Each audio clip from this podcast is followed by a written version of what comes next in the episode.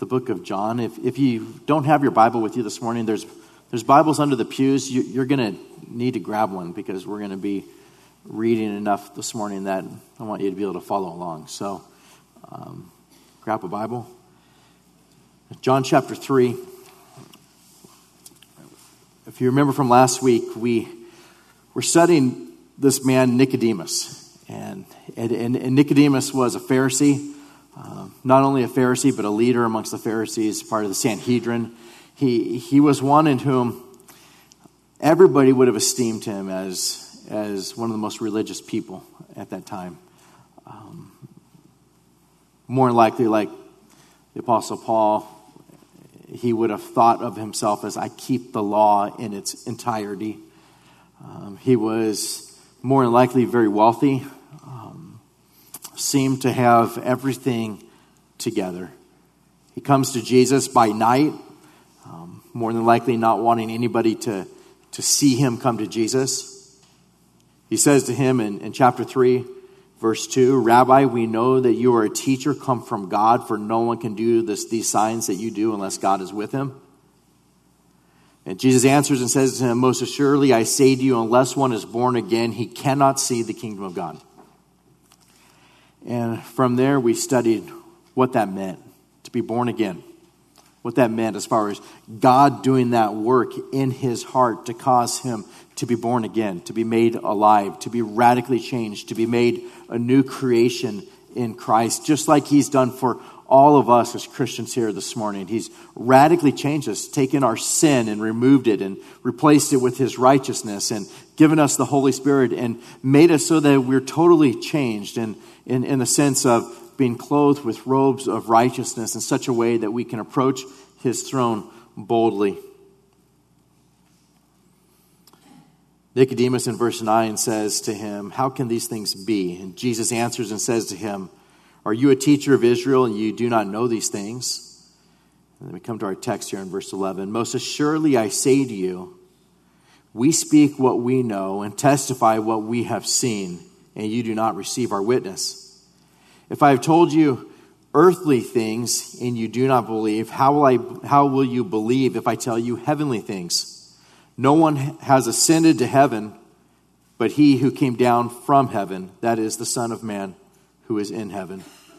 And as Moses lifted up the serpent in the wilderness, even so must the Son of Man be lifted up, that whoever believes in him should not perish but have eternal life. For God so loved the world that he gave his only begotten Son, that whoever believes in him should not perish but have everlasting life. For God did not send his Son into the world to condemn the world, but that the world through him might be saved. He who believes in him is not condemned, but he who but he who does not believe is condemned already because he has not believed in the name of the only begotten Son of God. In our text this morning, we're just going to scratch the surface of, or the, the, the, first few verses of, of our particular text, and we'll continue to look at it next week.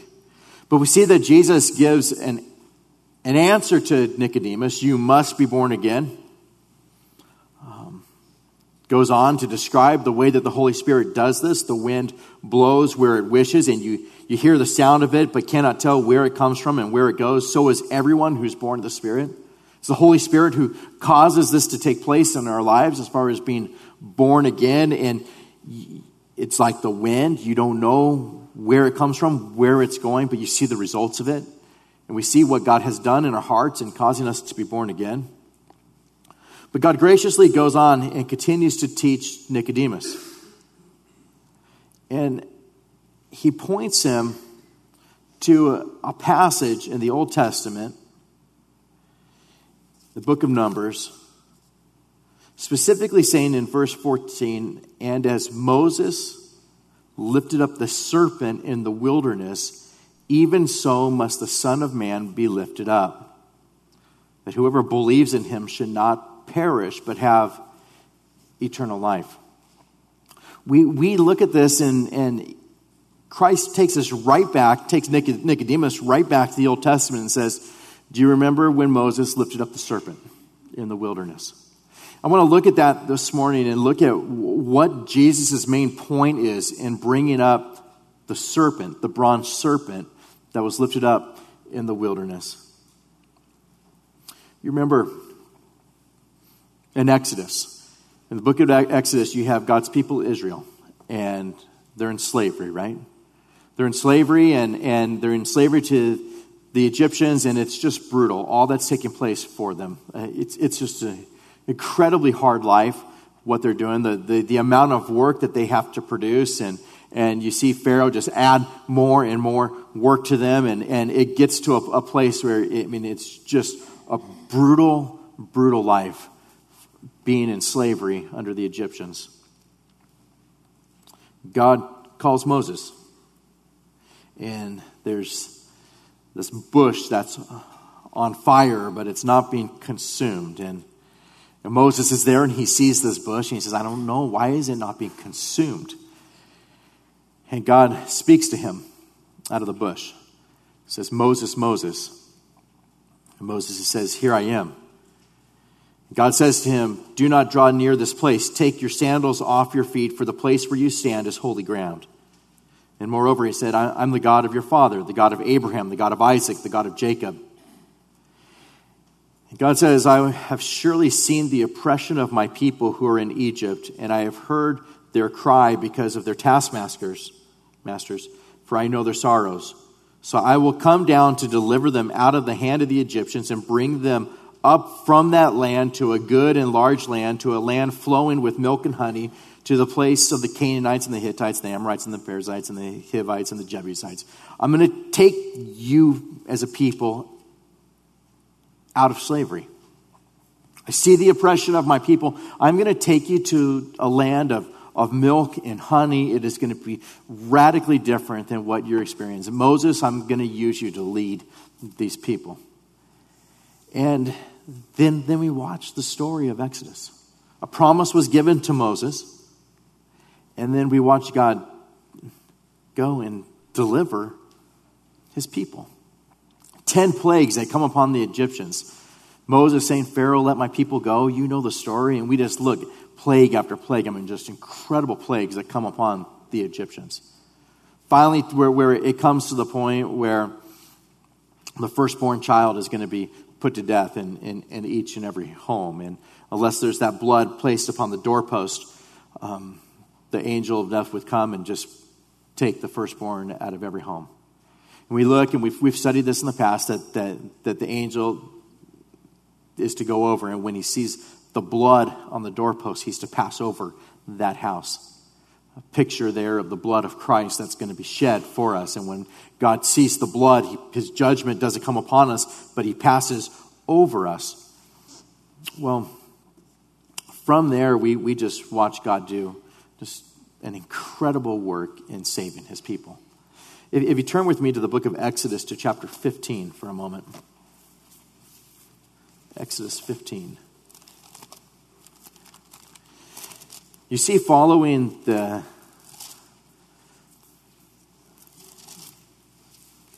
place in history where God causes the, the Red Sea to divide and enables his people to go through the Red Sea. And they go through the sea and they make it to the other side. The Egyptians come in with their chariots, and you see that at that time God consumes them and has the water come back over them and destroy the enemies of God's people. It's just incredible work as far as what God had done. God's people were there. They were pinned between the, the armies of Pharaoh, the Egyptians, and, and the Red Sea. And they began complaining to Moses. And, and God just works mightily on their behalf. In the midst of all the complaints, in the midst of all of it, He opens up the Red Sea, makes them go through. They go through, and they, they see God just destroy the enemy, and then they just they break out in song. They start worshiping. They see this, this great deliverance that's taken place, and it just brings them to a place of, of singing praise. Let's look at some of it right now. In, in Exodus 15, here's the children of Israel singing a song to the Lord all together, saying, I will sing to the Lord, for he has triumphed gloriously. The horse and its rider he's thrown into the sea. The Lord's my strength and my song. He's become my salvation. He's my God, and I'll praise him. My Father's God, and I will exalt him. The Lord is a man of war, the Lord is his name. Pharaoh's chariots and his army he's cast into the sea. He's chosen captains, his chosen captains also are drowned in the, the Red Sea. The depths have covered them. They sank to the bottom like a stone. Your right hand, O Lord, has become glorious in power. Your right hand, O Lord, has dashed the enemy in pieces. And in the greatness of your excellence, you have overthrown those who rose against you. You sent forth your wrath. It consumed them like stubble. And with the blast of your nostrils, the waters were gathered together. The floods stood upright like a heap. The depths congealed in, in, the heart of the sea. And the enemy said, I will pursue, I will overtake, I will divide the spoil. My desires shall be satisfied on them. I will draw my sword, my hand shall destroy them. And you blew your wind, and the sea covered them, and they sank like lead in the mighty waters. Who is like you, O Lord, among the gods? Who is like you, glorious in holiness, fearful in praises, doing wonders? You stretched out your right hand, and the earth swallowed them. You, in your mercy, have led forth the people whom you have redeemed. You have guided them in your strength to your holy habitation. And, and, and we just sing, see praise that goes forth. They finish this song in verse 18 by saying, The, the Lord shall reign forever and ever. The Lord shall reign forever and ever. You get the idea of, of these people, they just start singing these songs together, and the song is just, Who's like you? Who does things like you? You just, with your hand, you just consumed them all. You just blew, and the waters came in upon them. The Lord shall reign forever and ever. You're all powerful.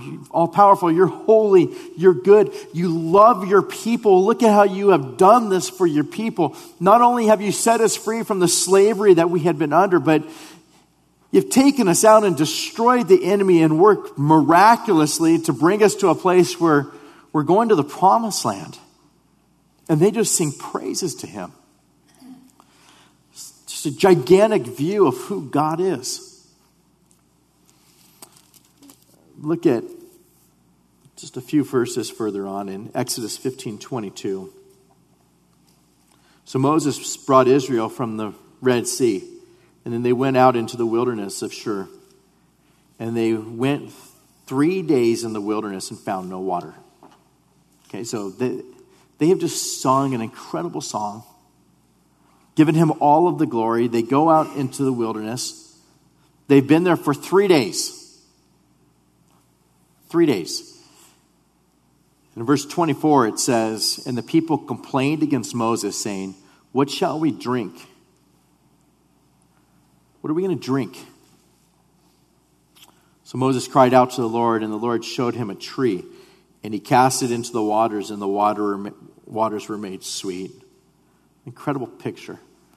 There's no water for them to drink. All the water is spoiled. All the water is bad. And God says, Take that tree, put it in the water, and the water is made perfect. They saw it happen. They saw water that was bad being made perfect so they could drink it. Look at Exodus 16 in verse, in verse 1. Just partway through there, it, it, it's giving us the journey that, that, they're, that they're going on. And says, on the 15th day of the second month after they departed from the land of, of Egypt. So it's been a very short period of time there in the 15th day of the second month.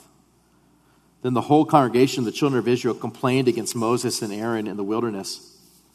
And the children of Israel said to them, Oh, that we had died by the hand of the Lord in the land of Egypt, when we sat by the pots of meat and when we ate bread to the full.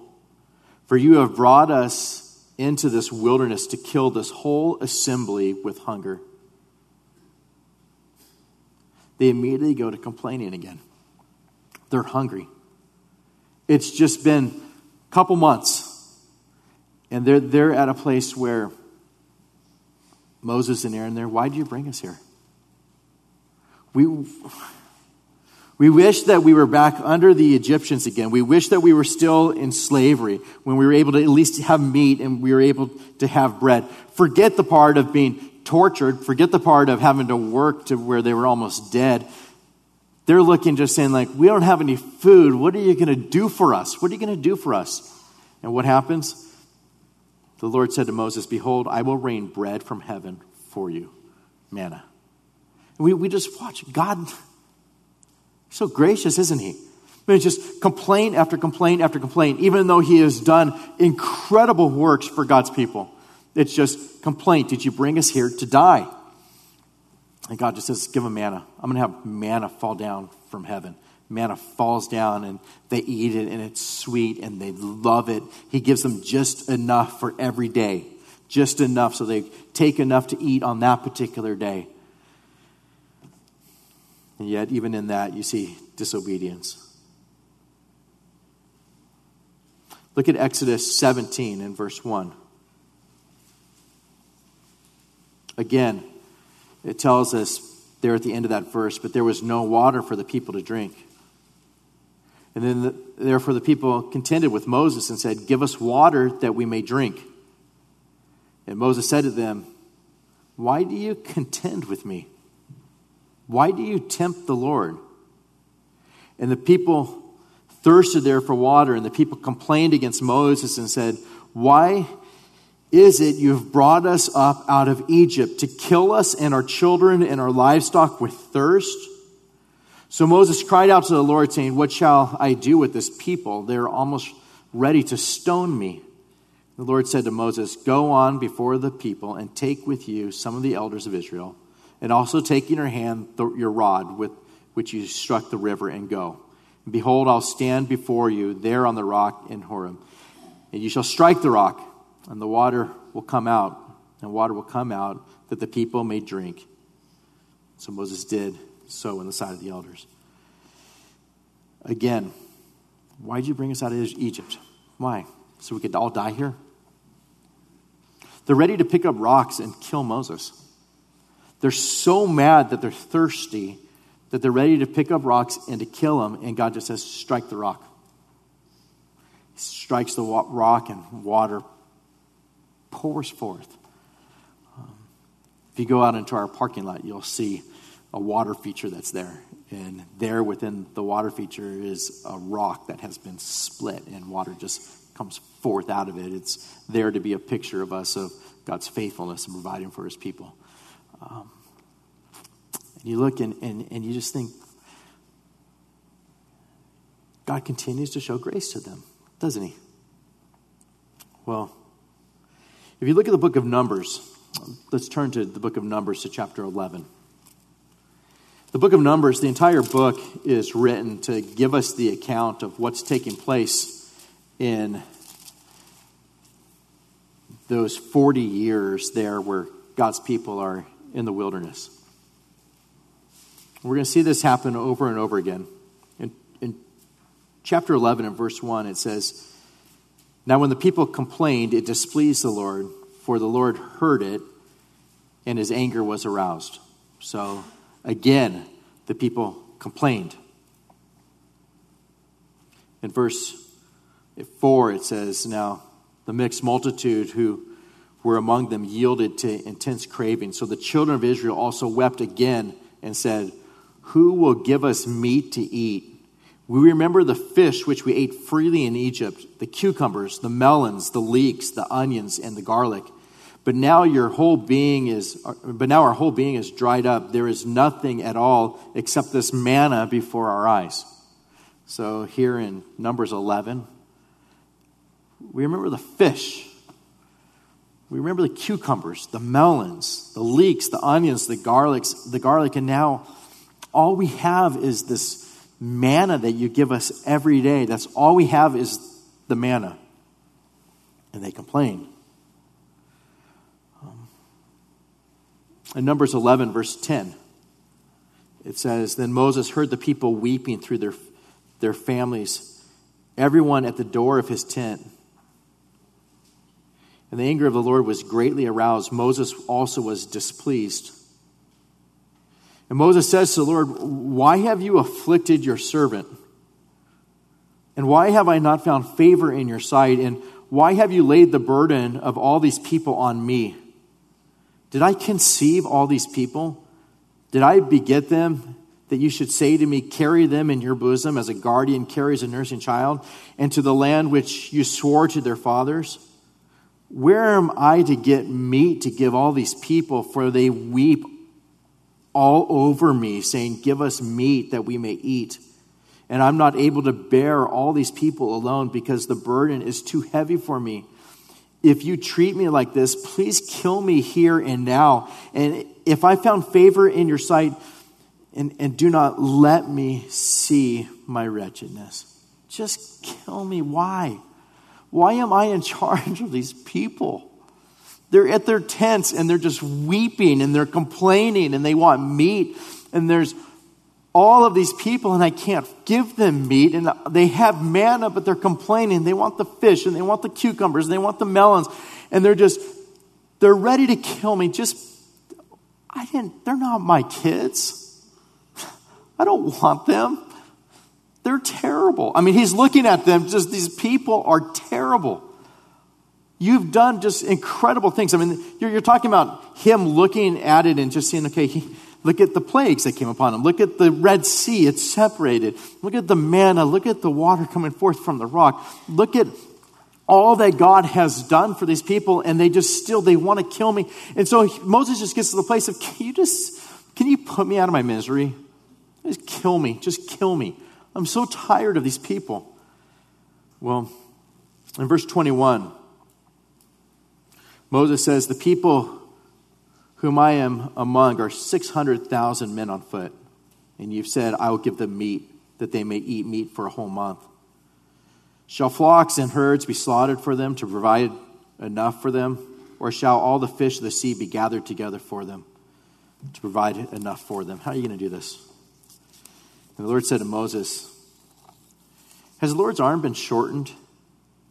Now you shall see whether what I say will happen to you or not. Um, has my arm been shortened? Has something happened to where I'm unable to do something like this? Moses, you're, you're, you're saying, I got this many people, this many hundreds of thousands of people, how am I going to have meat for them? There's just even all the fish. Like, how am I going to have meat for them? And God just says, did my, did my arms get shorter? Can I not do this? Can I not work miraculously like this? We see God bless him with 70 men to help him. We look and we, we see spies that go forward. Um, they come back and they start talking about the people and they start saying, like, we can't beat them. We're like grasshoppers. They're like giants. We can't beat them. And you, you look at a couple men in, in Numbers 13 and, and 14, Caleb and Joshua. Caleb and Joshua are both ones that look and say,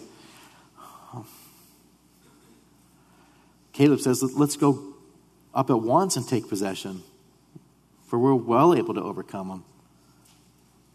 And they want to kill him. Joshua, likewise. Let's go. The land we passed through to spy out is an exceedingly good land. If the Lord delights in us, then he'll bring us into the land and give it to us, a land which flows with milk and honey.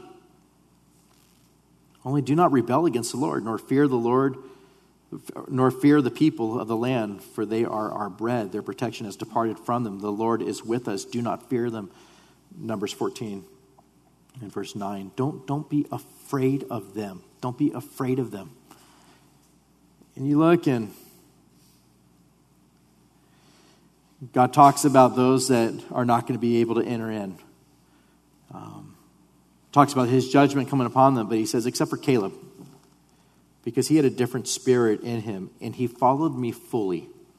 Except for Caleb, because he, he followed me fully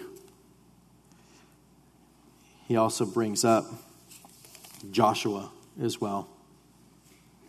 We look and we see more complaining that takes place.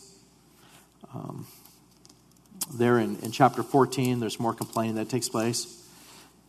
If you turn with me to Exodus 20, we'll look at some more circumstances right before the text that deals with the bronze serpent. So in, in, in Exodus, or in, in, sorry, Numbers 20,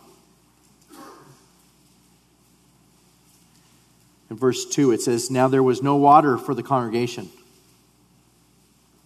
So they gathered against Moses and Aaron. And the people contended with Moses and spoke, saying, If only we had died when our brethren died before the Lord. Why have you brought up why have you brought up the assembly of the Lord into the wilderness, that we and our animals should die here? And why have you made us come up out of Egypt to bring us to this evil place? It is not a place of grain or figs or vines or pomegranates, nor is there any water to drink. So Moses and Aaron went from the presence of the assembly to the door of the tabernacle of meeting. And they fell on their faces, and the glory of the Lord appeared to them. And then the Lord spoke to Moses, saying, Take the rod you and your brother Aaron gathered the congregation together, speak to the rock before their eyes. Once again, speak to the rock. Don't strike it. Speak to the rock before their eyes. And it will yield its water. Thus ye shall, spring, thus shall bring water to them out of the rock and give drink to the congregation and their animals. So Moses took the rod from before the Lord as he commanded them. Hear now, he says to them, Moses and Aaron gathered the assembly together before the, before the rock, and he said to them, Hear now, you rebels. Must we bring water for you out of this rock? And then Moses lifted his hand and struck the rock twice with his rod, and water came out abundantly. And the congregation of, of their animals drank. And then the Lord spoke to Moses and Aaron, Because you did not believe me, to hollow me in the eyes of the children of Israel, therefore you shall not bring this assembly into the land which I have given them. You didn't believe me.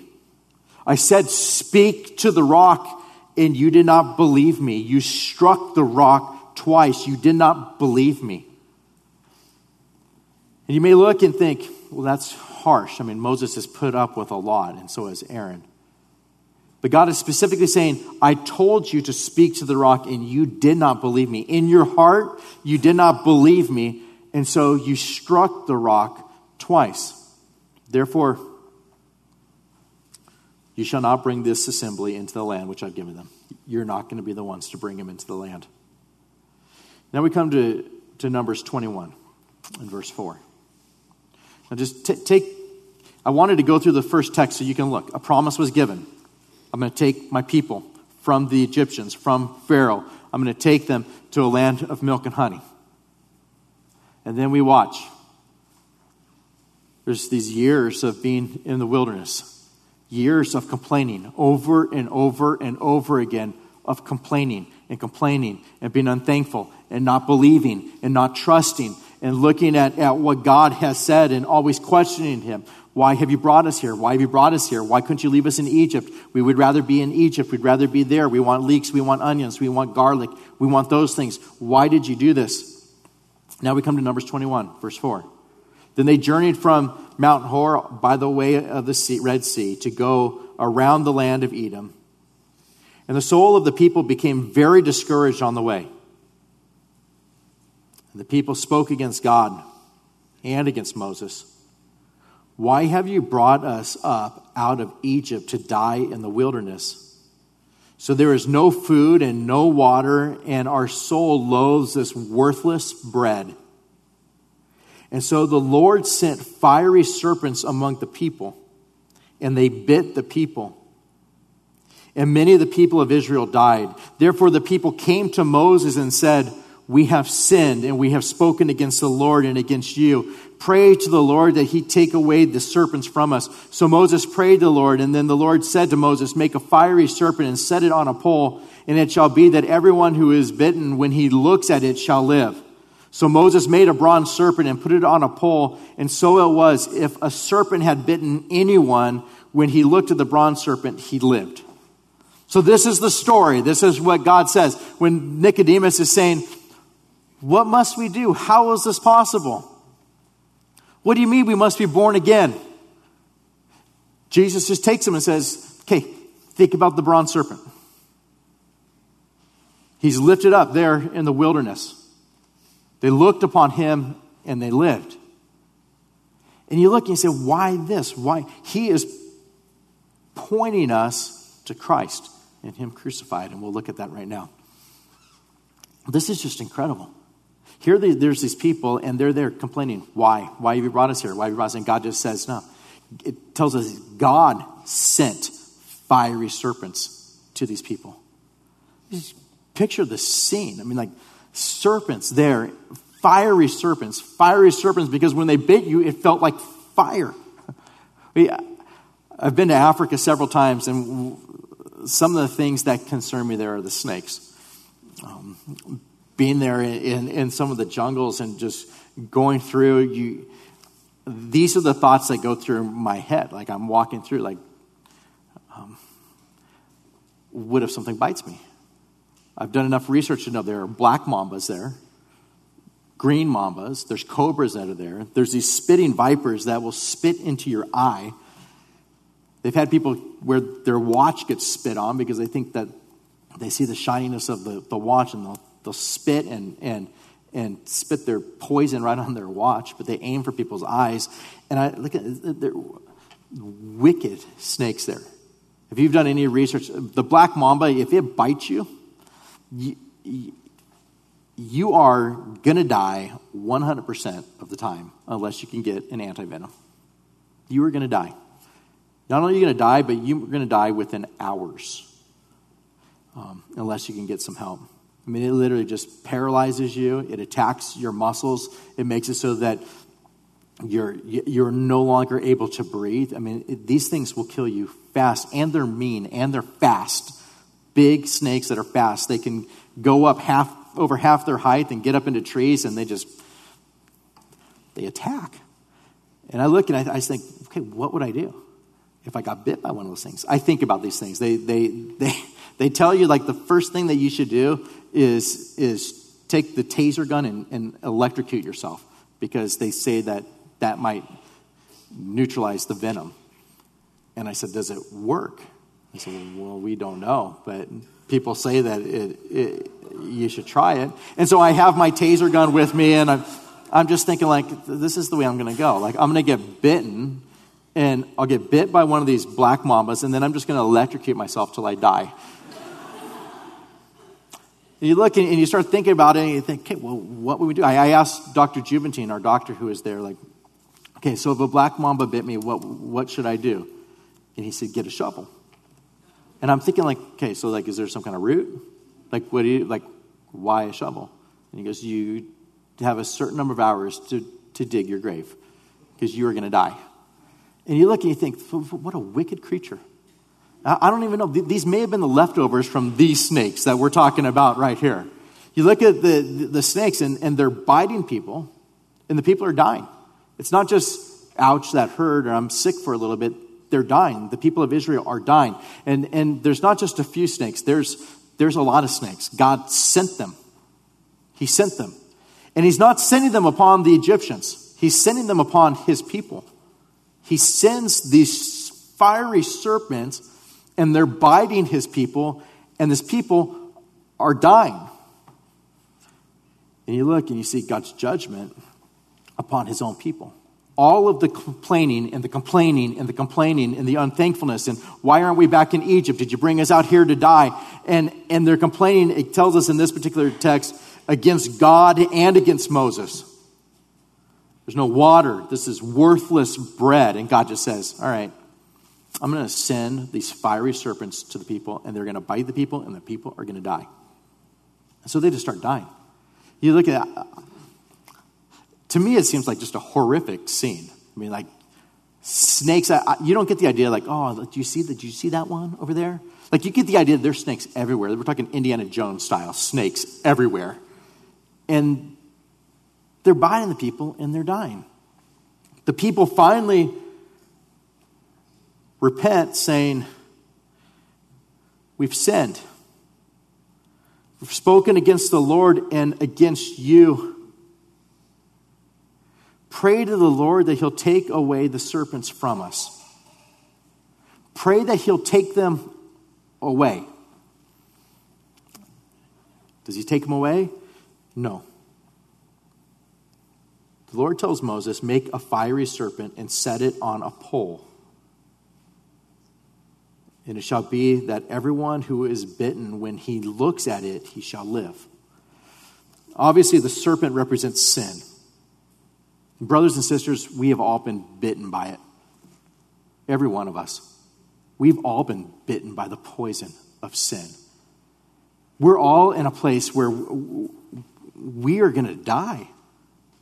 There, there is no dig up some root someplace so that you can heal yourself. There's no like have someone suck out the poison. There's no easy remedy as far as just hey, here's all the things that you need to do. Just try to do this. Go, go find this particular herb. Go find something like this. There's no recipe as far as here is the medicinal way that you are able to make it so that you can live. The serpent represents sin. But God calls Moses to make a fiery serpent and to set it on a pole. So Moses makes a bronze serpent. R- rather than just taking one of the serpents and setting it on a pole, he makes a serpent out of bronze. Why? Because there, when we see this picture of the pole and the serpent upon the pole, and when Jesus tells us here in, in John chapter 3, when he tells us, and as Moses lifted up the serpent in the wilderness, even so must the Son of Man be lifted up. That serpent becoming sin, or that, that picture of that serpent there up on the pole, sin on the pole. Jesus is saying, Nicodemus, that's a picture of me. Just as that serpent was raised on that pole, likewise, I must be raised up. I must be lifted up. I must be placed upon the pole, which is the cross. There's a bronze serpent that's made. It's not actually the serpent. Why? Because Jesus became sin for us, but he was not actually sin. He represents the sin in which the sin was placed upon him, but he had no sin. We see in Scripture passages that say things like, God sent his own son in the likeness of sinful flesh on account of sin, and he condemned sin in the flesh. He sent him in the likeness of sinful flesh. Or Galatians, that's Romans 8 3. Galatians 3 13. Christ has redeemed us from the curse of the law, having become a curse for us. For it is written, Cursed is everyone who hangs on a tree. He became a curse for us. 2 Corinthians 5 21. For he made him who knew no sin to be sin for us that we might become the righteousness of God in him. And so he makes the serpent, places it up on the pole. Likewise, Christ is there, and he becomes sin for us. And we just look at what God does here. I'm sending these fiery serpents. They're going to bite the people. The people are going to die. Without a doubt, they are going to die. The people come. What must we do? Put a serpent there up on the pole, and they need to look at him. They need to look at the serpent. All that they need to do is to look at it, and they'll be saved. And you could picture the people there just going like, "What? You've made this bronze serpent. You've put it there on a pole. I don't want to go look at that. It's not going to do anything. I want to make something. I'm going to do my best. I'm going to what if I chop off my limb where I got bit? Or what if I have someone suck out the poison? There has to be a better way. What do you mean, look at the, the serpent? Look at the bronze serpent up on the pole. I don't want to look at it. And I'll tell you, it's every religion. Every religion is what? Look to Christ? Believe upon Him? That can't be enough. That can't be enough. I want to, I got to do something. I, got to do something. I'm going to obey the five pillars of Islam. If I do that, I, that should be enough. I'm going to, I'll do a two year missions trip and, and I'm going to go to church. I'll do, I'll do all of those things. That'll be enough. I'm going to try to build up good karma. I'll, I'll, I'll not kill animals and I'll be a vegetarian and, and I'll try to build up the best karma I possibly can. There'll be a process. There'll be reincarnation that takes place. And I'll try my hardest every time and just get to a place where I finally earn nirvana or moksha. I'll try, I'll try that. Every religion is what can I do besides look at the pole? Look at the serpent on the pole. What can I do? I want to do something. And God's just saying, no. Just look at the serpent on the pole. Look at it and you'll live. And so those that looked at the serpent on the pole lived. And Jesus goes to Nicodemus and says, You must be born again. You must be born again. And as Moses lifted up the serpent in the wilderness, even so must the Son of Man be lifted up, that whoever believes in him should not perish, but have everlasting life, have eternal life. Whoever looks at him. That picture of all the snakes coming and biting people is sin. We've all been infected upon it. Look at it in faith. Look at the serpent on the pole. And you'll live. No one can enter into the promised land except for Caleb and Joshua. Why? Because they believed in me fully. They followed me fully. They believed.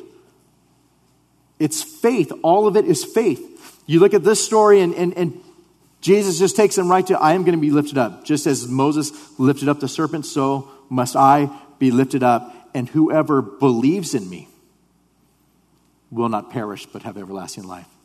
Just as there had to be somebody that got bit by a snake, and they're sitting there looking at the snake, and when they're looking at that serpent on the pole, they're looking saying, okay, my only chance to live is to look at that snake. That's my only chance. I can't do anything. There's nothing I can do. The only thing I can do is look at that bronze serpent there on that pole. I need to look at it, and I need to look at it until I'm healed. And so they would stare at that bronze serpent on the pole, and all of a sudden the poison would be gone from their bodies, their wound would be healed, and they lived. Simply by looking at it. And Jesus says, Likewise, I will be lifted up. Look at me. It's not a matter of did I do enough works, it's a matter of did you believe upon the Lord Jesus Christ? Did you believe in him? Whoever believes in him will not perish, but have everlasting life. This is the good news of the gospel, brothers and sisters. You look and Jesus takes him to, you must be born again, Nicodemus. It's not about keeping the law and being a Pharisee and being a part of the Sanhedrin. You need to be born again. You need to be radically changed. And the only way that can happen is by the Holy Spirit coming and causing you to be born again and causing you to look upon Christ and placing all of your hope fully upon Christ and Him crucified. You look upon Him on the post and you see He became sin for us so that I don't have to carry my sin anymore. He gives me His righteousness so that I'm not saved by the works of the law. I'm saved by faith in Him. It comes as a gift. I need to look upon Him. And guess what? We are bitten and we are bitten and we are bitten. And you will continue to sin this very week. And I'll tell you, the only hope for us is to look upon Christ till the day we die and till the day we go home. We will forever look to Christ as our salvation. To look to Him. We see this picture bringing us right back to you are saved by faith and by faith alone, not of works, lest anyone should boast. It's a gift of God. It is upon looking at Him and looking upon Him so intently as far as my only hope for salvation in this life after being bitten by the sin of that serpent, the serpent that has been bitten me my only hope is to look to Christ. He died on the cross and he took your sin upon himself. God so loved the world that he gave his only begotten Son, that whosoever would believe in him would not perish, but have everlasting life. It was amazing. How many times have we been the complainer? complaining. Why, God? Why? Why this? Why not? Why, why I hate my journey. I hate my life. I hate all these things. Why did you have this come in my life? Why? And God's just looking like, what have I redeemed you from? I have saved you from everything. And God just saying, you know what? You need to be born again. It's not about whether we are going to continue to complain. And it's not about whether we keep the law, because we're not going to. Our only hope in this life for salvation is to be born again. And the way that you are born again is by the Holy Spirit doing that work in your heart of regenerating you. All of your faith, all of your hope is in Christ and Him crucified. It is looking to Him upon the cross and you fix your eyes on him. And you don't take them off of him. You never look upon your own good works or what you've done or how often you go to church or how much you give or how many good works you do. Your only hope in this life is looking upon Christ and him crucified. That is the gospel, and it is glorious. May we sing like the Israelites sung in Exodus 15, but may it be different because we are singing knowing the one in whom he has redeemed us with the very precious blood of Christ upon the cross. Amen. Let's pray together. Lord God, we, we love we love your word and the way that you have worked throughout history, causing the serpents to bite those people and putting that bronze serpent there in the middle for them to look upon. Lord, we, we see later that you have them destroy that serpent because for hundreds of years they start to worship and burn incense to the serpent rather than to you. May we always fix our eyes upon you and worship you, sing praises unto you, for you're the one that brings healing to us. You do that, Lord. You accomplish that in our lives. Our hope for salvation is in nothing other than faith in Christ and Him crucified. For whosoever believes in you will not perish but have everlasting life. Lord Jesus, please don't have anybody leave our church this morning without them having all of their hope and all their faith in you and what you've done for them on the cross. We love the gospel. We love the good news. We love that you make us alive and you give us eternal life. Even though we've been bitten, you give us eternal life. May we just fix our eyes upon you, Lord, as you hung on the cross. May we fix our eyes upon you, realizing that it's at that point that you took all of the judgment that we deserved upon yourself. You became sin for us. We praise you for that. And Lord, now be glorified through the praises of your people. In Jesus' name, amen.